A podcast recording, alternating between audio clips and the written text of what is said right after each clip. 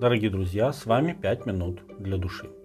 Вчера мы говорили о Божьем страхе как о необходимой составляющей жизни верующего. Сегодня я бы хотел поговорить о страхе как негативном явлении, которое присуще всем людям. Все мы чего-то боимся. Наши страхи могут быть реальными и мнимыми, но они есть у каждого. Порой наши страхи нас мотивируют, но чаще всего дезорганизуют. Страх – это эмоциональный процесс, напрямую связанный с опытом и временем.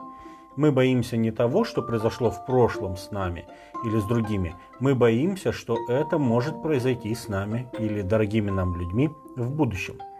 Страх не всегда связан с опасностью. Робкий человек боится даже тогда, когда ему ничего не угрожает. С другой стороны, опасность курения давно доказана, но она мало у кого вызывает страх. Как говорит автор книги «Анатомия страха» Хосе Марина, индивидуальное восприятие реальности и сама объективная реальность подобны сообщающимся сосудам, и в зависимости от того, какой сосуд наполняется, это вызывает эмоциональный ответ страха, мнимого или реального. Интенсивность страха зависит от интенсивности угрозы и наоборот – Существуют явные опасности, вызывающие совершенно оправданный испуг. Например, разъяренный пьяный человек с пистолетом в руке, землетрясение или же результат медицинского обследования. Но иногда из-за фобических расстройств человек не может даже зайти в лифт или полететь на самолете. Вообще, страх многолик. Это целый спектр эмоций. Тревога, робость, беспокойство, ужас, беззащитность и тому подобное. Они свидетельствуют о нашей уязвимости – Этим эмоциям противостоит храбрость, как умение сохранять благородство, легкость, непринужденность в трудной ситуации. Но даже храбрость не гарантирует безопасности. Итак, если подвести общий знаменатель под всем нашими страхами, то они касаются нашей жизни. Смерть и страдания – вот те реальные угрозы, которых на самом деле боятся люди. Чему нас учит Священное Писание в отношении страха? Прежде всего, это призыв не бояться даже тех, кто обладает властью отнять нашу жизнь. Не бойтесь убивающих тело и потом не могущих ничего сделать, написано в Евангелии от Луки, 12 глава, 4 текст. То есть не бойтесь дьявола, рыковающего льва, который губит всех, кого может.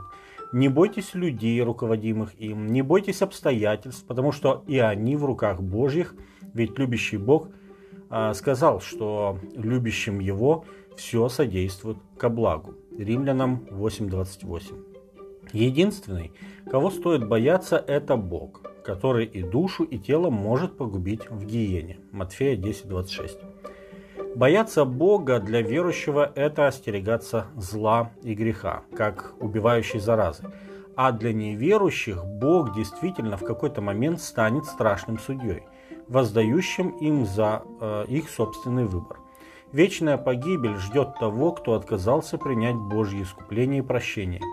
И единственный, кого такой человек сможет обвинять в своей участи, будет он сам, ибо праведны и истины Божьи суды. Откровение 16.7.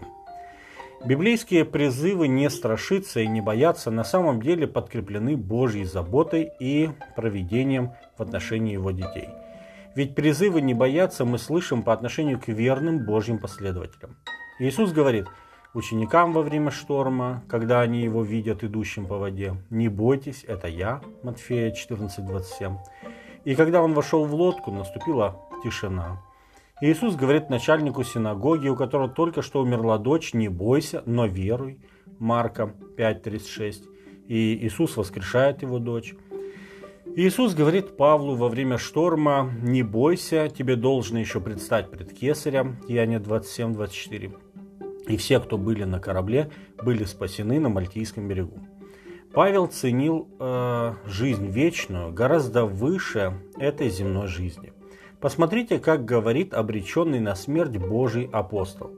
«Я становлюсь жертвой, и время моего отшествия настало. Подвигом добрым я подвязался, течение совершил, веру сохранил, а теперь готовится мне венец правды, который даст мне Господь, праведный судья. 2 Тимофею, 4 глава, с 6 по 8 тексты. Он был выше страха. Дорогие друзья, Соломон говорит, нечестивый бежит, когда никто не гонится за ним, а праведник смел, как лев. Притча 28.1.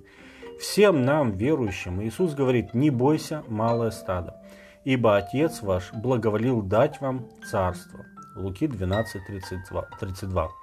Вечную жизнь, в которой нам ничего никогда не будет угрожать.